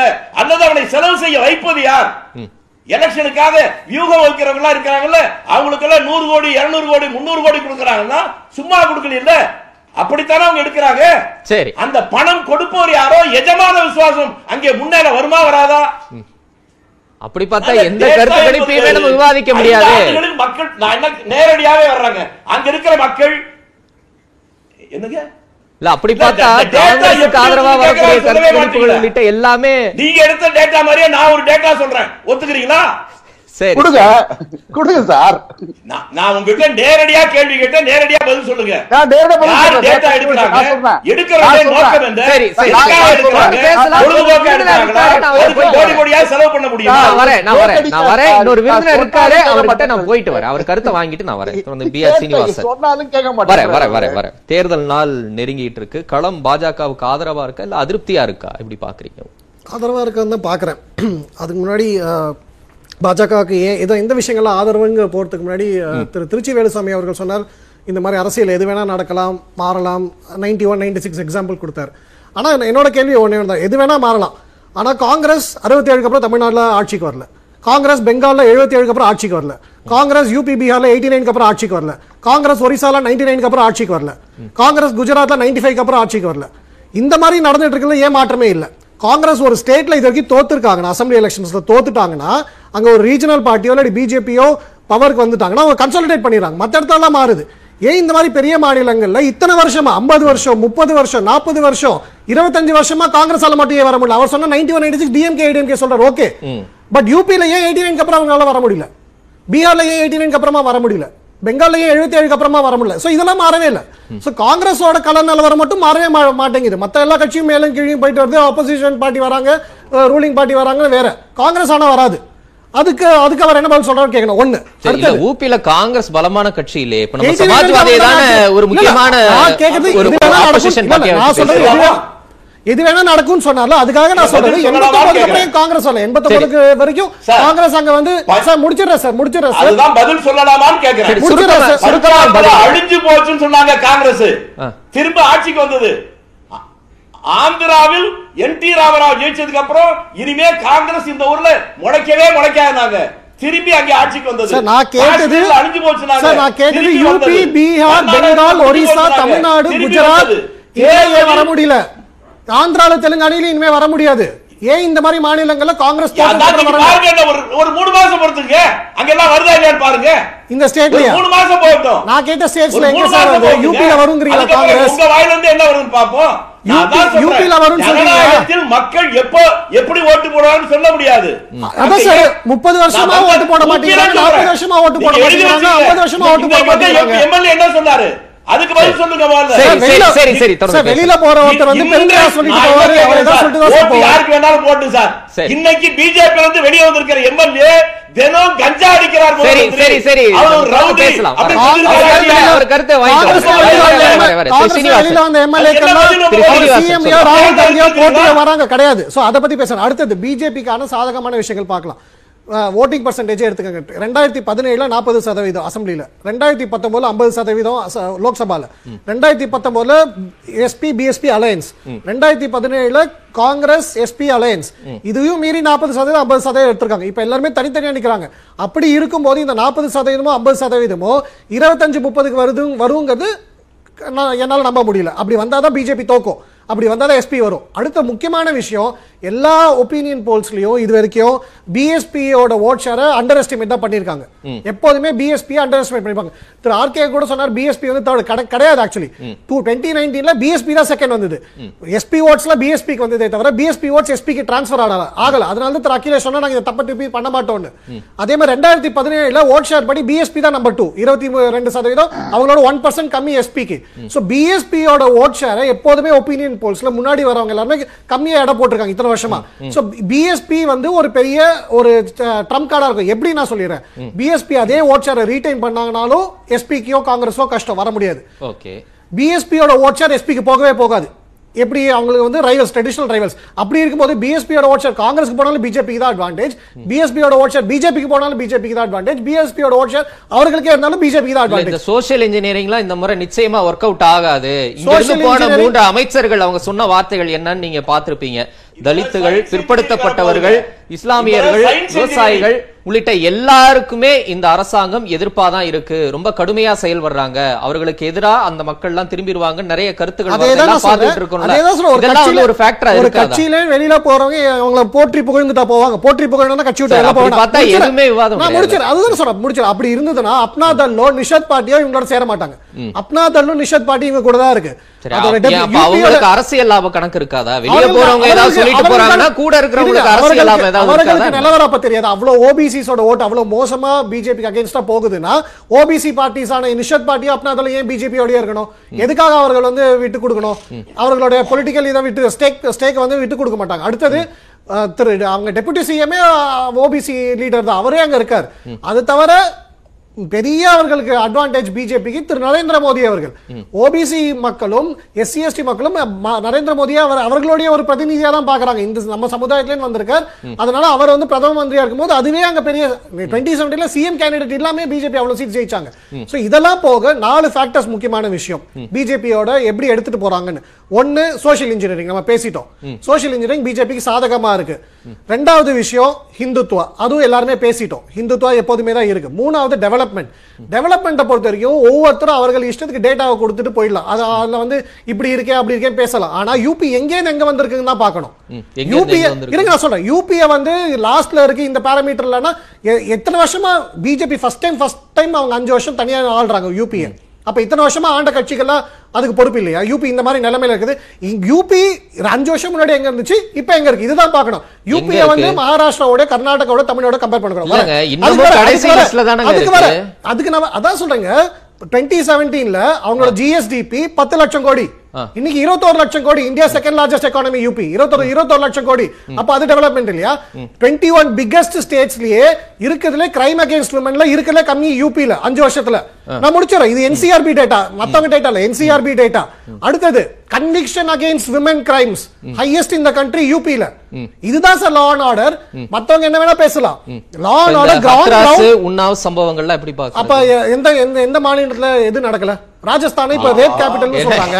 ராஜஸ்தான் இப்ப கிடையாதுங்க. நான் சொல்றது சார் ஓவராலா சார், நேரடியான பதில் தான். அப்ப இங்க நடக்கலையா? அங்க நடக்கலையா? நான் சொல்றது சார், நான் நீங்க சொல்றீங்க. நான் டேட்டா சொல்றேன். நீங்க ஒரு ரெண்டு வாரத்துக்கு முன்னாடி சுகாதாரத்தின் அடிப்படையில ஒரு பட்டியல் விட்டாங்க. இல்ல. அதேதான் நான் சொல்றேன். எங்க இருந்தது, இப்ப எங்க இருக்கு? எங்க இருக்கு. கடைசியில தான் இருக்கு. நான் சொல்லி முடிச்சேன் அஞ்சு இருங்க சார்? ஒரு நிமிஷம். ரெண்டு வாரத்துக்கு முன்னாடி மத்திய சுகாதாரத்துறை வெளியிட்ட பட்டியல்ல பதினேழு பெரிய மாநிலங்கள உத்தரப்பிரதேசம் இந்த வருஷமும் கடைசியில மறுபடியும் சொல்றேன் சார். நீங்க சொல்லக்கூடிய கல்வியிலையும். வறுமையிலையும் முத மூணு மாநிலத்துல கடைசியில தான் அதுதான். சொல்றேன். அப்ப 89 வரைக்கும் ஆட்சி பண்ண காங்கிரஸ் அதுக்கு பதில் சமாஜ்வாதி கட்சி ஆட்சி? முடிஞ்சதுக்கு அப்புறமும் இந்த பதில்ங்கிறது அஞ்சு வருஷத்துல? மாத்த முடியுமா. அஞ்சு வருஷத்துல மாத்த முடியுமா? அப்படின்னா எதுக்குமே பேச அப்ப அஞ்சு. வருஷத்துக்கு டேட்டா எப்படி சார். பேசணும்? அஞ்சு வருஷத்துக்கு முன்னாடி என்ன இருந்தாங்க? இப்ப என்ன இருக்காங்க? இப்ப செகண்ட் லார்ஜஸ்ட் எக்கானமி இந்த கண்ட்ரி திரு ஸ்ரீராம் அடிப்படையில செகண்ட் லார்ஜஸ்ட் எக்கானமி GSDP சொல்றீங்களே எனக்கு 21 lakh தெரியல. crores சரி ஓகே 21 lakh crores இருக்கு. இந்த டேட்டா இருக்கு. சிஎம்ஐ சிஎம்ஐ ரிப்போர்ட் படி அன்எம்ப்ளாய்மெண்ட் 14% 6% கம்மியா இருக்கு யூபில இது எல்லாமே இருக்கு யார் என்ன வேணா சொல்லலாம். யூபி அஞ்சு வருஷத்துக்கு முன்னாடி என்ன இருந்துச்சு? இப்ப என்ன இருக்கு? இதுதான் டேட்டா பாயிண்ட் Right. 50 தொடர்ந்து வருஷமா பேசலாம். ஆண்டவங்க கூட வச்சுங்க அவங்களுக்கு எந்த பதிலும் சொல்ல மாட்டாங்க. அஞ்சு வருஷத்துல இவங்க எல்லாத்துக்குமே சால்வ் பண்ணணும்னா முடியாது. சோ இந்த எல்லா விஷயங்களும் மக்கள் வந்து பெனிஃபிஷியரி பிஜேபி அதிகாரத்திலே இருந்தது இல்லையா சார் ஃபுல் டைம் இருந்ததில்ல கல்யாண் சிங் ரிசைன் பண்ணாரு. அதுக்கப்புறம் வந்தப்புறம் ராஜ்நாத் சிங் ஒரு சின்ன டேர்ம்ல தான் இருந்தாரு. சோ அவங்க வந்து தனியா அஞ்சு வருஷம் இல்லவே இல்ல யூபில அடுத்தது. ஒரே ஒரு விஷயம் முடிச்சிடறேன் சுருக்கமா. ஒரே ஒரு விஷயம் முடிச்சிடறேன் முக்கியமான விஷயம் இது மக்கள் இந்த பெனிஃபிஷியரி ஸ்கீம்ஸ் இருக்குல்ல நம்ம வந்து எதோ ஒண்ணா பேசுறோம். ஹாஸ்பிட்டல் ஹைவேஸ் ஹைவேஸில் வந்து ஏதோ பணக்காரர்கள் தான் போகிறாங்க அப்படிலாம் கிடையாது. ஹைவே ஒரு ஹைவே டெவலப் ஆச்சுன்னா சுற்றி இருக்கிற கிராமத்துக்குலாம் என்ன மாதிரி டெவலப் பண்ணி நம்ம எல்லா ஸ்டேட்லையும் பார்க்குறோம் முக்கியமான விஷயம் அடித்த அடித்தட மக்கள் இருக்கிற மக்களுக்கு எலக்ட்ரிசிட்டி பைப் வாட்டர் அதே மாதிரி ஹாஸ்பிட்டல்ஸ் அவர்களுக்கு ஒன்பது இங்கே லெவன் கொடுத்த மாதிரி அங்கே ஒம்பது கல்லூரிகள் கொடுத்துருக்காங்க. ஹாஸ்பிட்டல்ஸ் எலக்ட்ரிசிட்டி அவங்களோட ஸ்கூலில் இன்ஃப்ராஸ்ட்ரக்சர் இம்ப்ரூவ்மெண்ட் அதே மாதிரி திரு ஸ்ரீராம் சொன்ன என்கெலிப்டிஸோட அந்த டிசீஸோட ரிடக்ஷன் எவ்வளோ ஆயிருக்கு? இந்த மாதிரி ஒரு ஒரு விஷயத்தோட பெனிஃபிஷியர்ஸும் அந்த ஓபிசி சமுதாயத்து மக்களும் எஸ்சி எஸ்சி சமுதாயத்து மக்களும் தான். அதனால அதுதான் அவர்கள் பார்த்து ஓட்டு போடுவார்கள். லா அண்ட் ஆர்டர் பார்த்து ஓட்டு போடுவார்கள். பெண்கள் அதுக்காக ஓட்டு போடுவாங்களே தவிர. மற்ற விஷயங்களுக்கு பே- ஓட்டு சரி போட மாட்டாங்க. தொடர்ந்து பேசலாம். காலத்தின் குரல் தொடரும். சிறிய இடைவேளைக்கு பிறகு. காலத்தின் குரல் தொடர்கிறது. திரு ஆர் கே ராதாகிருஷ்ணன். இப்போ இந்துத்துவத்தை நம்பி தான் பாஜக களமிறங்குது ஊபியில அப்படிங்கும் போது அதை கடந்து பல மக்கள் நல திட்டங்கள் நிறைவேற்றப்பட்டிருக்கு. இந்த ஐந்து ஆண்டுகள்ல ரொம்பவும் எதிர்பார்க்க கூடாது. ஐம்பது ஆண்டுகளா நடந்த தவறுகளை சரி செய்வதற்கு ஐந்து ஆண்டுகள் போதுமானதல்ல. அதனால இருக்கக்கூடிய மக்கள் நல திட்டங்களே வெற்றிக்கு போதுமானதா இருக்கும் பாஜகவுக்கு அப்படின்றாங்க. இல்ல இது வந்து இப்போ ஒரு மாநிலத்துல வந்து ஒரு கட்சி ஐந்து வருஷமாக இருக்கிறது. அதுக்கு முன்னால வந்து மாயாவதியை வச்சு அழகு பார்த்தார்கள். அதன் பிறகு மாயாவதி காலவாரி விட்டதுனால இவங்க வந்து இவங்களுக்கு சீட் கிடைக்காம போயிடுச்சு. அவ்வளோதான் ரெண்டரை வருஷம் நீங்கள் ரெண்டு ரெண்டு வருஷம் நாங்கன்னு சொல்லிட்டு. அப்போ அதுக்கு யார் பொறுப்பு? மக்கள் பொறுப்பு ஏற்றுக்கணுமா இல்லை காங்கிரஸ் பொறுப்பு ஏற்றுக்கணுமா இல்லை நேரு பொறுப்பு பொறுப்பு ஏற்றுக்கணுமா இந்த பிரச்சனை இருக்கு இல்லையா? அது ஒரு பக்கம். அது மட்டும் கிடையாது. மத்தியில் எத்தனை நாள் ஆட்சியில் இருந்தீங்க? அப்போ மத்தியில் ஆட்சியில் இருக்கும்போது நீ உங்களால் உத்தரப்பிரதேசில் பீமாரு ஸ்டேட்ஸுக்கு நீங்கள் என்ன கான்சன்ட்ரேட் பண்ணீங்க? காங்கிரஸுக்கும் பாஜகவுக்கும் சேர்த்து இருக்கிற கேள்வியாக தான் நான் எழுப்புகிறேன் எழுப்புறேன்.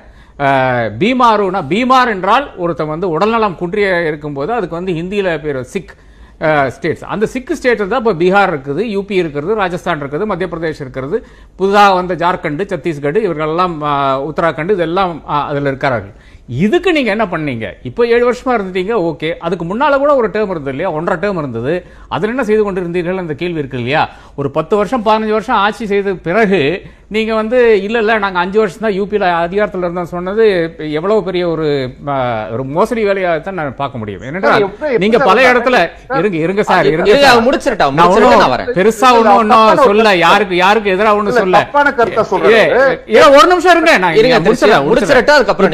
இப்ப ஏ, பிஜேபியோட ரொம்ப வேகமா இருக்கிறீங்க இல்ல இதுல வந்து என்ன. பொறுத்தவரை வந்து யூபி ஆனாலும் சரி. பீகார் ஆனாலும் சரி எல்லாம் நடக்கின்ற ஒரு பெரிய ஒரு பிரச்சனைன்னு பாத்தீங்கன்னா இந்த ஜாதி அடிப்படையில் மட்டும் கிடையாது மத அடிப்படையிலும் பெரிய ஒரு மொபிலைசேஷன் நடத்தி நடத்தி கொண்டு தான் இருக்கிறார்கள் ஏன் வந்து சில நபர்களை இப்போ வந்து உத்தராகண்டுக்கு சென்ற சென்றாலும் சரி இல்லை அந்த மாதிரியான இது இப்போ இந்த ஹர்துவாரில் செஞ்ச அந்த விஷயங்களானாலும் சரி இதெல்லாமே இந்து கோயில்களை இப்போ மையமாக்கி மட்டும் செய்து கொண்டிருக்கிறது.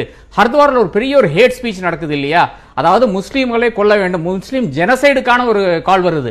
அதுக்கு பிரதமர்கிட்ட இருந்தும் ஒரு கண்டனம் தெரிவிக்கவில்லை. பிரதமருக்கு அதுக்கு உடன்பாடு இல்லை என்றும் கூறவில்லை. அப்ப இதெல்லாம் எங்க இவங்க என்ன கடைசியில் நம்பிட்டு இருக்கான்னு பாத்தீங்கன்னா டெவலப்மெண்ட் டெவலப்மெண்ட் எல்லாம் இங்க தமிழ்நாட்டுல டிவில உட்கார்ந்து பேசலாம். நல்லா இருக்கும் கேட்கறதுக்கு நல்லா இருக்கும். ஏன்னா யூபிக்கு யாரும் போய் பார்க்க போறது இல்லை இல்லையா? ஆனால் என்ன நடந்திருக்குன்னு பாருங்களேன். இப்ப நாய்டால இப்பதான் ஒரு ஏர்போர்ட்டுக்கான இது இப்போ அடிக்கல் நாட்டினாங்க. அடிக்கல் நாட்டினோட என்ன பண்றாங்க? சைனால இருக்கிற ஏர்போர்ட்டுடைய ஒரு படம் எடுத்து எல்லாரும் ஷேர் பண்றாங்க. அது என்ன? மந்திரிகள் கூட ஷேர் பண்றாங்க. இவ்வளவு வெக்கமில்லாத விஷயங்கள் எல்லாம் செய்துவிட்டு இதுதான் டெவலப்மெண்ட் இங்க சோஷியல் மீடியா ஒரு தோரணை வருகிறது. ஊடகங்கள்ல ஒரு தோரணை வருகிறது. இதுதான் யூபியில் நடக்கின்ற டெவலப்மெண்டா இருக்கிறது. அடுத்ததாக பாத்தீங்கன்னா எஸ்பியினுடைய பெரிய ஃபால்ட் வீக்னஸ்னே பாத்தீங்கன்னா அது ஒரு யாதவ் கட்சியாக மாறிவிட்டது. யாதவளை தவிர தவிர இருக்கின்ற இருக்கின்ற இப்போ ஜாட்டுகளுக்கு கோவம் இருக்கிறது. ஆனால் ஜாட்டுகள் என்ன செய்ய முடியும்? யாதவர்களுடைய ஒரு நம்பர் டூவாக போய் இருக்க முடியுமா? என்ற அந்த கே- பேச்சுக்கே இடமில்லை என்று தான் ஜாட்டுகள் இருக்கின்ற ஒரு ஒரு நிலைப்பாடாக இருக்கிறது. அவர்கள் பேசி இருக்கிறார்கள் வர முடியுமா என்றெல்லாம் பேசிக் கொண்டிருக்கிறார்கள் பட் அது இருந்தால் கூட கடைசி நிமிஷத்தில் வந்து வெஸ்டர்ன் யூபியில் நடக்கின்ற கான்சால்டேஷன் வந்து அது ரிலீஜியஸ் ரிலீஜியஸ் பேஸ்ல தான் நடக்க போறதா தான் இப்ப இப்போ வருகின்ற தகவல் காமிக்கிறது. இன்னும் ரயட்ஸ் நடக்கிறதோட அந்த வாய்ப்புகள் கூட இருக்குது. முசாஃபர் நகர் நான் Riots இப்ப முசாஃபர் நகர்ல வாய்ப்பு பார்த்திருக்கோம். இருக்குன்றீங்களா? வாய்ப்பு இருக்கிறது. முசாஃபர் நகர் நான் பார்த்திருக்கோம். யாரெல்லாம் அங்க அங்க அந்த ரைட்டுக்கு பிறகு ஒவ்வொரு ரைட்டுக்கு பிறகு எந்த கட்சி ஜெயிக்குதுன்னு மட்டும் பாருங்க. அதுல இருந்து நமக்கு தெளிவாக தெரியும் யார் வருகின்ற அங்க வருகிறான்னு சொல்லிட்டு. இப்போ இவ்வளவு இருக்கின்ற இந்த தலைவர்கள் இருந்தால் கூட இவ்வளவு அஹ், பாஜக மேல இவ்வளவு ஒரு காழ்ப்புணர்ச்சி இருக்கின்ற மக்கள் இருந்தால் கூட கடைசியில் என்ன ஆகுதுன்னு பாத்தீங்கன்னா ஒரு கான்சால்டேஷன் வரும்போது அவர்களால் வேற வழி இல்லாமல் எந்த கட்சி நமக்கு வந்து இப்போதைக்கு துணைக்கும்? எஸ்பி வந்தால் ஒன்றும் பெரிதாக ஒன்றும் ஆட்சி மாற்றம் ஆட்சி ஒன்றும் ஓஹோ நடந்த நடக்க போறது இல்ல அங்கேயும் அதே அவலங்கள் நடந்து கொண்டிருக்கிறது. அப்போ பாக்கி இருக்கிறது பாத்தீங்கன்னா இப்போ யூ யூபியில வந்து ஆதித்யநாத்தினுடைய அந்த இமேஜ் தான் பெரிதாக வந்து ப்ரொஜெக்ட் பண்ணி கொண்டிருக்கிறார்கள். மூவாயிரம் நாலாயிரம் கோடி வந்து பிரஸுக்கு எல்லாம் சேர்த்து ஒதுக்கி இருக்கிறாங்க. அப்ப பிரஸ் வந்து ரொம்ப குஷியாக வந்து அவர் பின்னாலே ஓடிக்கொண்டிருக்கிறது. ஒரு நிறுவனத்துக்கு வந்து பதினெட்டு கோடி வரை அட்வர்டைஸ்மெண்ட் வந்திருக்கிறது ஒரு டிவி நிறுவனத்துக்கு. அதே மாதிரி பல நிறுவனங்களுக்கும் அந்த அளவுக்கு வந்திருக்கிறது. எல்லாரும் ஹாப்பியா இருக்காங்க. அப்ப மீடியா கூட அந்த ரிஃப்ளெக்ஷன் வந்து ஒழுங்கா வர மாட்டேங்கிறது தான் இப்போ ஒரு பெரிய அவலமா இருக்கிறது. எல்லாரும் இப்போ இந்த இந்த ஒரு வலதுசாரி சொன்ன மாதிரி அதே நிலைப்பாடு தான் எடுத்துக்கொண்டிருக்கிறார்கள் அனைத்து. மீடியாக்களும். சரி. திரு ஸ்ரீராம் குறுக்கிட விரும்புறீங்க? சொல்லுங்க. இல்ல ரெண்டாயிரத்தி இரண்டுல இருந்து ரெண்டாயிரத்தி ஏழு வரைக்கும் ஓ, முலாயம் சிங் யாதவ் இருந்தாரு. அதுக்கு முன்னாடி ராஜ்நாத் சிங் கொஞ்சம் ஒரு மாசம் இருந்தாரு. அதுக்கப்புறம் போயிடுச்சு அந்த ஆட்சி. ரெண்டாயிரத்தி ஏழுல மாயாவதி ரெண்டாயிரத்தி பன்னிரெண்டுல அகேஷ்லேஷ் சிங் யாதவ் ரெண்டாயிரத்தி பதினேழுல யோகி ஆதித்யநாத். அதனால இப்ப இந்த நீங்க ஹெல்த் கேர்ல சொல்றதோ இல்ல எஜுகேஷன்ல சொல்றதோ கண்டிப்பாக நிறைய வேலை செய்ய வேண்டியிருக்கிறது. ஒரு பெரிய மாநிலம். எண்பது சீட்டு கொண்ட மாநிலம் பார்லிமெண்டரி சீட்டு 75 டிஸ்ட்ரிக்ட் இருக்கிற மாநிலம் ஓவர் நைட்டா வந்து எதையும் மாற்ற முடியாது. இன்றைக்கு இருக்கிற நிலைமை நிலைமையில பாத்தீங்கன்னா வந்து நம்ம பார்க்கிற விஷயம் என்னன்னா அவங்க சொன்ன ப்ராமிஸ் அதாவது முக்கியமான விஷயம் சொன்னார் இப்ப அன்எம்ப்ளாய்மெண்ட்ங்கிறது அன்எம்ப்ளாய்மெண்ட் டேட்டா தான் சொல்லுது ஃபோர் பாயிண்ட் சிக்ஸ்னு அதுக்கு மேல நம்மளால என்ன போய் பார்க்க முடியும்? நான் வந்து யூபியில போய் டைரக்டா போய் பார்த்தேங்க. நான் உத்தரப்பிரதேசத்துல கொரோனா வரதுக்கு முன்னாடி நான் வந்து போயிட்டு எல்லா ஈஸ்டர்ன் யூபிக்கு போனேன் வெஸ்டர்ன் யூபிக்கு போனேன் காஷில இருந்து சீதாப்பூர்ல இருந்து லக்னோல இருந்து என்னோட அக்ரிகல்ச்சர் கன்சல்டிங்காக போனேன். அப்ப நான் பல மக்களிடம் பேசினேன். அவர்கள் கூறியது என்னன்னா இந்த அஞ்சு வருஷத்துல நாங்க ஒரு ப்ராமிஸ் பார்த்தோம். ஒரு ரோடு கட்டுறேன்னு சொன்னாங்க ரோடு கட்டிட்டாங்க. பூர்வாஞ்சல் எக்ஸ்பிரஸ் வே ஓகே கட்டிட்டாங்க. அதே மாதிரி வந்து ஒரு ஏர்போர்ட் வரப்போகுதுன்றாங்க வரப்போகுது. மெடிக்கல் காலேஜ் இப்ப வந்து நம்ம ஸ்ரீனிவாசன் சொன்னார் மெடிக்கல் காலேஜ் அந்த ஹாஸ்பிட்டல் கட்டிக்கிட்டு இருக்காங்க. சோ எலக்ட்ரிசிட்டி நமக்கு எலக்ட்ரிசிட்டியே கிடையாது எலக்ட்ரிசிட்டி வந்துச்சு சார் டாய்லெட் இல்ல சார் கழிவறை இல்லாத மாநிலம் மாநிலம் சார் அது. இந்தியா பூரா ஓடிஎஃப் ஃப்ரீன்னு எல்லாம் சரி. டிக்ளேர் பண்ணிட்டாங்க. எப்ப சார் நான் பேசும்போது நீங்க குறிக்கி நீங்க- பேசும்போது இல்ல நீங்க பேசும்போது. நீங்க முதல்ல சரி, சரி, சார், சரி, சார், சார். நீங்க- எனக்கு பண்ணீங்க, சாப்பிடுங்க I'm doing sir. it back to you, நீங்க that's all. நீங்க- I'm doing it back to you, that's all. You Okay, did okay, it for okay. me first time. You did it for me first time, okay? So please keep quiet. Tension ஆகாதீங்க sir பேசுங்க sir நீங்க please keep please keep quiet. Yes, sir, yes, sir. So, Okay, toilet வந்து ரெண்டாயிரத்தி பதினாலு வரைக்கும் பல இடங்கள்ல பல வீடுகளில் டாய்லெட் இல்ல இன்னைக்கு தலித் மக்கள் வந்து பாரதிய ஜனதா கட்சிக்கு ஓட்டு போடுறாங்க நான் உங்க சேனலே பல தடவை சொல்லியிருக்கேன். தாழ்த்தப்பட்டோர் பிற்படுத்தப்பட்டோர் தலித்தின மக்கள் பாரதிய ஜனதா கட்சி பக்கம் இருக்காங்க அப்படின்னு காரணம்னா அவர்களுக்கு நீங்க வந்து பெருசா ஒண்ணும் பண்ணல. வீடு கட்டி கொடுத்திருக்கீங்க. அவர்களுக்கு டாய்லெட் கட்டி கொடுத்திருக்கீங்க. அதுதான் இருக்கு. இன்னும் நிறைய ஒர்க் இன் ப்ரோக்ரஸ் இருக்கு. அதாவது அதுக்காக நான் கோல்டன் ரூல் ஆஃப் இந்தியாவிலேயே மிகச்சிறந்ததுன்னு நான் சொல்லல. ஆனா மூட் ஆஃப் த நேஷன்ல பர்டிகுலர்லி இதுவரைக்கும் வந்த ரெண்டாயிரத்தி பத்தொன்பதுல இருந்து ரெண்டாயிரத்தி இருபத்தி ஒன்று வரைக்கும் வரக்கூடிய அனைத்து மூட் ஆஃப் த நேஷன் போல்ஸ்ல யோகி ஆதித்யநாத் been consistent சரி ஆனா சமீபத்துல அவர் ஒரு பேச்சு பேசினார்ல. ஒரு வெறுப்புணர்வு வந்து அங்க உத்தரப்பிரதேசத்துல விதைக்கப்படுது அப்படின்னு அகிலேஷ் யாதவ் உள்ளிட்ட எல்லாருமே சொன்னாங்க. எண்பது சதவீதத்துக்கும் இருபது சதவீதத்துக்கும் இடையே நடப்பதுதான் ஊபி தேர்தல் அப்படின்னு. இதுக்கு என்ன பொருள்? என்ன என்னுடைய? என்னுடைய தனிப்பட்ட கருத்து அந்த கருத்து தேவையில்லாத கருத்து. அது என்னுடைய தனிப்பட்ட கருத்து. அதே சமயத்துல எதுக்காக இவர் வந்து ஆர்கே கேட்டர் வந்து எதுக்காக இந்துத்துவ அனுமான் சாலிசா அரவிந்த் கெஜ்ரிவால் பேசினா அது செக்யூலரிசம் அதுவே ஜெய் அனுமான் யோகியோ மோடியோ பேசினா அது இந்துத்துவா.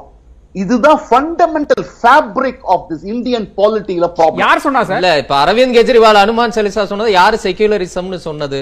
இல்லையே நிறைய பேர். நான் சொல்றேன் நான் நான் நான் உங்க மேல குடு- குற்றம் சொல்லலையே. இப்ப இது நீங்க வந்து அரவிந்த் கெஜ்ரி அதே சேம் ஸ்டாண்டர்ட் இல்ல. அதே மாதிரி இஃப்தார் பார்ட்டில வந்து குல்லா போட்டுக்கிட்டா வந்து அது தப்பே கிடையாது. செலக்டிவ் அதாவது எப்படின்னா இப்படி இப்படிதான் செக்யூலரிசம்னா எப்படின்னா இன்னைக்கு இந்தியால வந்து எண்பது சதவீதம் மைனாரிட்டியினுடைய எண்பது சதவீத வாக்குகளை நீங்க பெற்றால் நீங்க செக்யூலர் பார்ட்டி நீங்க வாங்கலைன்னா you are not a secular party இதெல்லாம் நான் கமெண்ட் வைக்கிறேன். இதுதான் இன்னைக்கு பிரஸ்ல இருக்கக்கூடிய பல மக்களுடைய கருத்து. நீங்க வந்து secure- Okay. அதனால தான் ஓய்சி கேட்கிறேன் ஓய்சி என்ன கேட்கறது உங்களுடைய டாப் மோஸ்ட் கான்ட்ரிபியூஷன் சமாஜ்வாதி பார்ட்டிக்கு யாதவ் கிடையாது. நீங்க வாங்க ஒரு நிமிஷம் ஒரு நிமிஷம். நீங்க நீங்க வாங்கக்கூடிய வாக்குகள்ல அறுபது சதவீதம் வாக்குகள் முஸ்லிம் வாக்குகள். அவர்களுக்கு நீங்க என்ன செஞ்சீங்கன்னு கேக்குறாரு. ஏன்னா அவர் செக்குலர் பார்ட்டி கிடையாது. நீங்க செக்குலர் பார்ட்டி அதே சமயத்தை செக்யூலர் பார்ட்டின்னு யாரும் சொல்லவும் இல்ல. அவர் சொல்றாரு அவர் சொல்றாரு அவர் சொல்லிக்கிட்டா அது நம்ம ஒண்ணும் பண்ண முடியாது சார். வெள்ள அவ யோகி ஆதித்யநாத் கொடுத்த வெள்ளத்துல சிரிஞ்சோ இல்லனா நன்றி. இல்லனா மக்கள் தூக்கி போடுற மாதிரிோ இல்ல இல்ல, இல்ல. இதெல்லாம் தேவையில்லாத ஒரு தேவை- திரு ஸ்ரீராம். சார் சொல்றேன் சார். சம்பந்தமே இல்லாம சொல்றீங்க. சரி.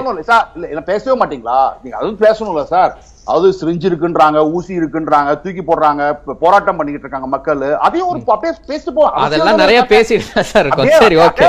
ஒரு ஒரு point of reference right okay தொடர்ந்து பேசலாம். ஒரு சிறிய இடைவேளைக்கு பிறகு காலத்தின் குரல் தொடரும். காலத்தின் குரல் தொடர்கிறது. திரு திருச்சிவேலுசாமி வெறுப்பு பேச்சு இந்த மாதிரி வெறுப்புணர்வு விதைக்கக்கூடிய பேச்சுகள்னு தொடர்ச்சியா நீங்க சொல்லிக்கிட்டே இருக்கிறீங்க. விவசாயிகள் போராட்டத்தை முன் வச்சு பேசுறீங்க சட்டம் ஒழுங்கு. ஆனா எதுவுமே இந்த இடத்துல வேலை செய்யாது. நீங்க பட்டியலிடக்கூடிய முக்கிய காரணங்களை கடந்து மக்கள் நலத்திட்டங்கள் அங்க பேசும் அப்படின்னு உங்க பதில் நிறைவு கருத்து.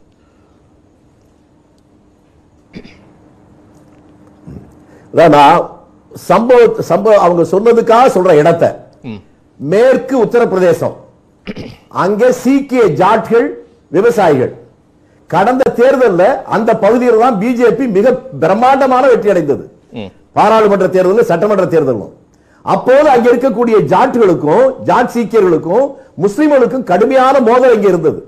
இந்த விவசாயிகள் போராட்டத்துக்கு பின்னால டெல்லியில் நடந்த ஒரே ஒரு நல்ல விஷயம் பல நாட்கள் இஸ்லாமியர்கள் ஒவ்வொருத்தரும் வீட்டில் சமையல் பண்ணி போய் அந்த ஜாட்டுகளுக்கு போட்டு இப்போ அவங்க அண்ணன் தம்பியா மாவன் மச்சனா ஒரு குடும்பமா மாறிட்டாங்க. இப்போ இங்கே வெறுப்பு அரசியல் எடுபடாது. அங்கே நடக்காது. இவங்க என்ன சொல்றாங்க? மருத்துவம் பெண்கள் முன்னேற்றம் இதுல எல்லாம் பெரிய பிரமாதமா வந்திருக்குன்னு சொன்னாங்க. அதுல நண்பர் சொன்னாரு கழிவறை எல்லாம் கட்டிட்டாங்க கட்டிட்டாங்கன்னாரு. கழிவறை எப்ப தேவை? அறுசுவை உண்டி கிடைக்கலனாலும் வயிறார கஞ்சியாவது குடிச்சதுக்கு அப்புறம் தான் கழிவறை தேவை. அங்க அதுக்கே சோத்துக்கு வழி இல்லாம லட்சக்கணக்கான பேர் கோடிக்கணக்கான பேர் கஷ்டப்பட்டு இருக்கான் வேலை இல்லாம வருமானம் இல்லாம என்பதை அவரே தெரிஞ்சுக்கிட்டு அந்த டேட்டா எடுத்து பார்த்துக்கிட்டோம். மருத்துவத்துறையில் நான் முதல்ல பேசுற போதே ஒன்று சொன்னேன். குழந்தைகள் நூற்றுக்கணக்கான குழந்தைகள் ஆக்சிஜன் இல்லாமே செத்தது அங்கதான். அதை போல பெண்களுக்கு முன்னேற்றம் சொன்னாங்க. அத்ராசலம் என்ன? கற்பழிச்ச பெண்ணுக்காக போராட போன பிரிய பிரியங்காவையும் ராகுல் காந்தியும் போலீசார் தாக்கியதை கூட பார்த்தோமே.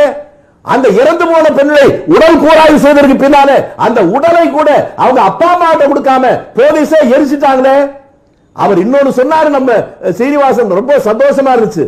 பிஜேபி வந்து முழுமையா நம்ம கட்சின்னு பி ஓபிசியும் ஷெட்யூல் காஸ்டும் நினைக்கிறாங்க அப்ப பிராமணர்கள் எதுக்கு ஆரம்பிச்சிட்டாங்க அப்படிங்கிற ரொம்ப பிரமாதமா அவர் சொன்னாரு. அதனால இதுல இருந்தே தெரியுது. அங்கே நான் நம்புறேன் அவர் வார்த்தையிலிருந்து நம்புறேன். அங்கே பிஜேபி அடிபட போகுதுன்னு. அங்க இருக்கிற நிலைமை நமக்கு புரியுதுங்க. இன்றைக்கு அங்கே முன்னாள் முதலமைச்சராக இருந்தவர் கல்ராஜ் மிஸ்ரா. அவர் 77 ஏழு எழுபத்தி எட்டுல சாதாரணமாக தமிழ்நாட்டில் பல இடங்களுக்கு அப்ப நான் கூட்டு வந்து அவரை பேசலாம் வச்சிருக்கிறேன். எங்களுக்கு அந்த தொடர்பு இருக்கு. நான் கேட்க விரும்புவது ஐந்தாண்டு காலங்களில் நீங்கள் செய்திருக்கிற சட்ட ஒழுங்கு பிரச்சனை எப்படி பார்த்துருக்கீங்க? விவசாயிகளுக்கு என்ன செஞ்சிருக்கீங்க? மாணவர்களுக்கு என்ன செஞ்சிருக்கீங்க? வியாபாரிகளுக்கு என்ன செஞ்சிருக்கீங்க? தொழிலாளர்களுக்கு என்ன செய்திருக்கீங்க? பாமர மக்களுடைய வாழ்க்கையில புலம்பெயர்ந்த மக்கள் அங்க இருக்கிற அந்த சோத்துக்கொடி இல்லாம கால்ல செருப்பு இல்லாம நூற்றுக்கணக்கான கிலோமீட்டர் நடந்து போனாங்களே அவர்களுக்கு எதை அந்த நேரத்தில் என்ன உதவி பண்ணீங்க? இதை வைத்துக் கொண்டல்லவா அடுத்த தேர்தல் உங்களுக்கு ஓட்டு போடுவாங்க? யாருக்குமே ஒண்ணும் பண்ணல. பெண்கள் கொதிச்சு போயிருக்கிறாங்க மாணவர்கள் ஆத்திரத்தோடு இருக்கிறாங்க. உண்ணாவு பிரச்சனை எல்லாம் வந்ததுக்கு பின்னாலே தலித் மக்கள் கோபத்துல தான் இருக்காங்க. அவர்கள் யாரும் ஓட்டு போட போதில்லை நீங்க வேணா பாருங்க ஒரு மாதம் கழித்து தான் இந்த உண்மை புரியும். அவர்கள் நினைக்கிற ஓபிசி ஷெட்யூல் காஸ்ட் அது மட்டும் இல்லாம பிராமணர்கள் பல நூற்றுக்கணக்கான பேர் செத்துருக்கிறாங்க. இவர் 25 பேர் சொன்னாரு. அந்த 25 கூட வச்சுக்கிறோம். அவர்கள் எவ்வளவு கொதித்து போயிருப்பார்கள்? அவர்களும் ஓட்டு இல்ல. ஆக இந்த ஓட்டு ரிசல்ட் வர்ற போதுதான் அவர்களுக்கு பெரிய பூஜ்ஜியமாக இருக்க போகிறது. என்பதை அவர்கள் புரிந்து கொள்ள போகிறார்கள். இந்த தேர்தலில் ஊப்பி இந்தியாவுக்கே வழிகாட்டுகின்ற ஒரு மாற்றத்தை தரப்போகிறது என்று நான் தெளிவாக புரிந்து கொண்டேன். சரி அப்படித்தானா திரு ஸ்ரீனிவாஸ்? இல்ல அப்படி இல்ல. ரெண்டு விஷயம் இன்னும் சொல்ல வேண்டியது. இது எப்படி ஒரு கட்டமைக்கப்படுன ஒரு நரேட்டிவ் இப்போ இப்போ சமாஜ்வாதி கட்சி ஜெயிச்சப்போ பகுஜன் சமாஜ் கட்சி ஜெயிச்சப்பெல்லாம் யூபி வாக்காளர்கள் புத்திசாலிகள்.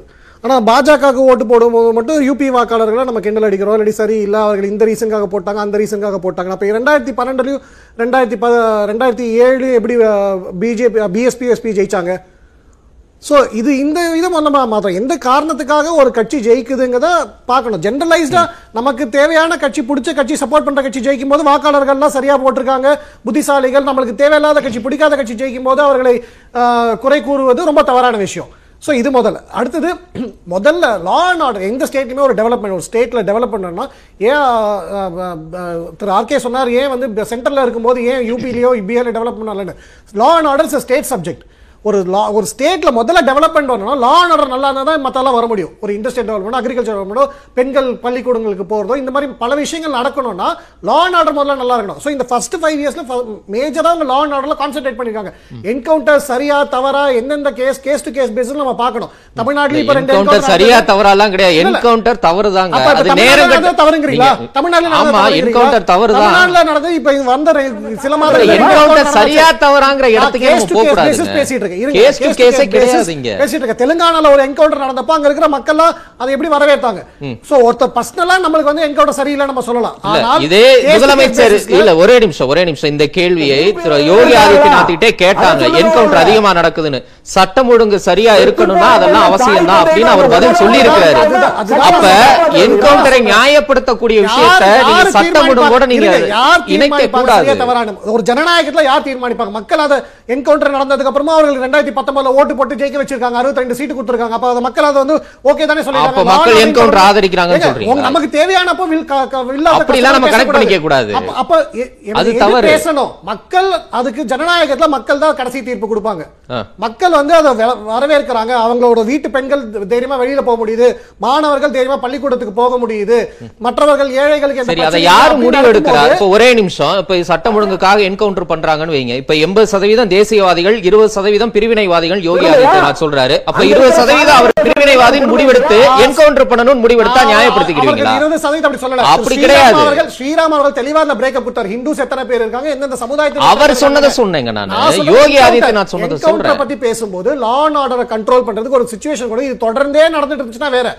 ஃபர்ஸ்ட் ஒரு கட்டுப்பாட்டுக்குள்ள வரணும். அதுக்கப்புறம் தான் மத்த இண்டஸ்ட்ரியல் டெவலப்மெண்ட்டோ ஸ்கூல்ஸோ காலேஜஸ் இன்ஃப்ராஸ்ட்ரக்சர் வர முடியும். சோ அதை அவங்க கான்சென்ட்ரேட் பண்ணுங்க மத்ததெல்லாம் அடுத்தடுத்து நடக்கும். நான் சொன்ன மாதிரி யூபி அஞ்சு வருஷம் முன்னாடி எங்க இருந்துச்சு இப்போ எங்க இருக்குதான் பார்க்கணுமே தவிர மற்ற வளர்ந்த மாநிலங்களோட கம்பேர் பண்றது அன்ஃபேரா இருக்கும்.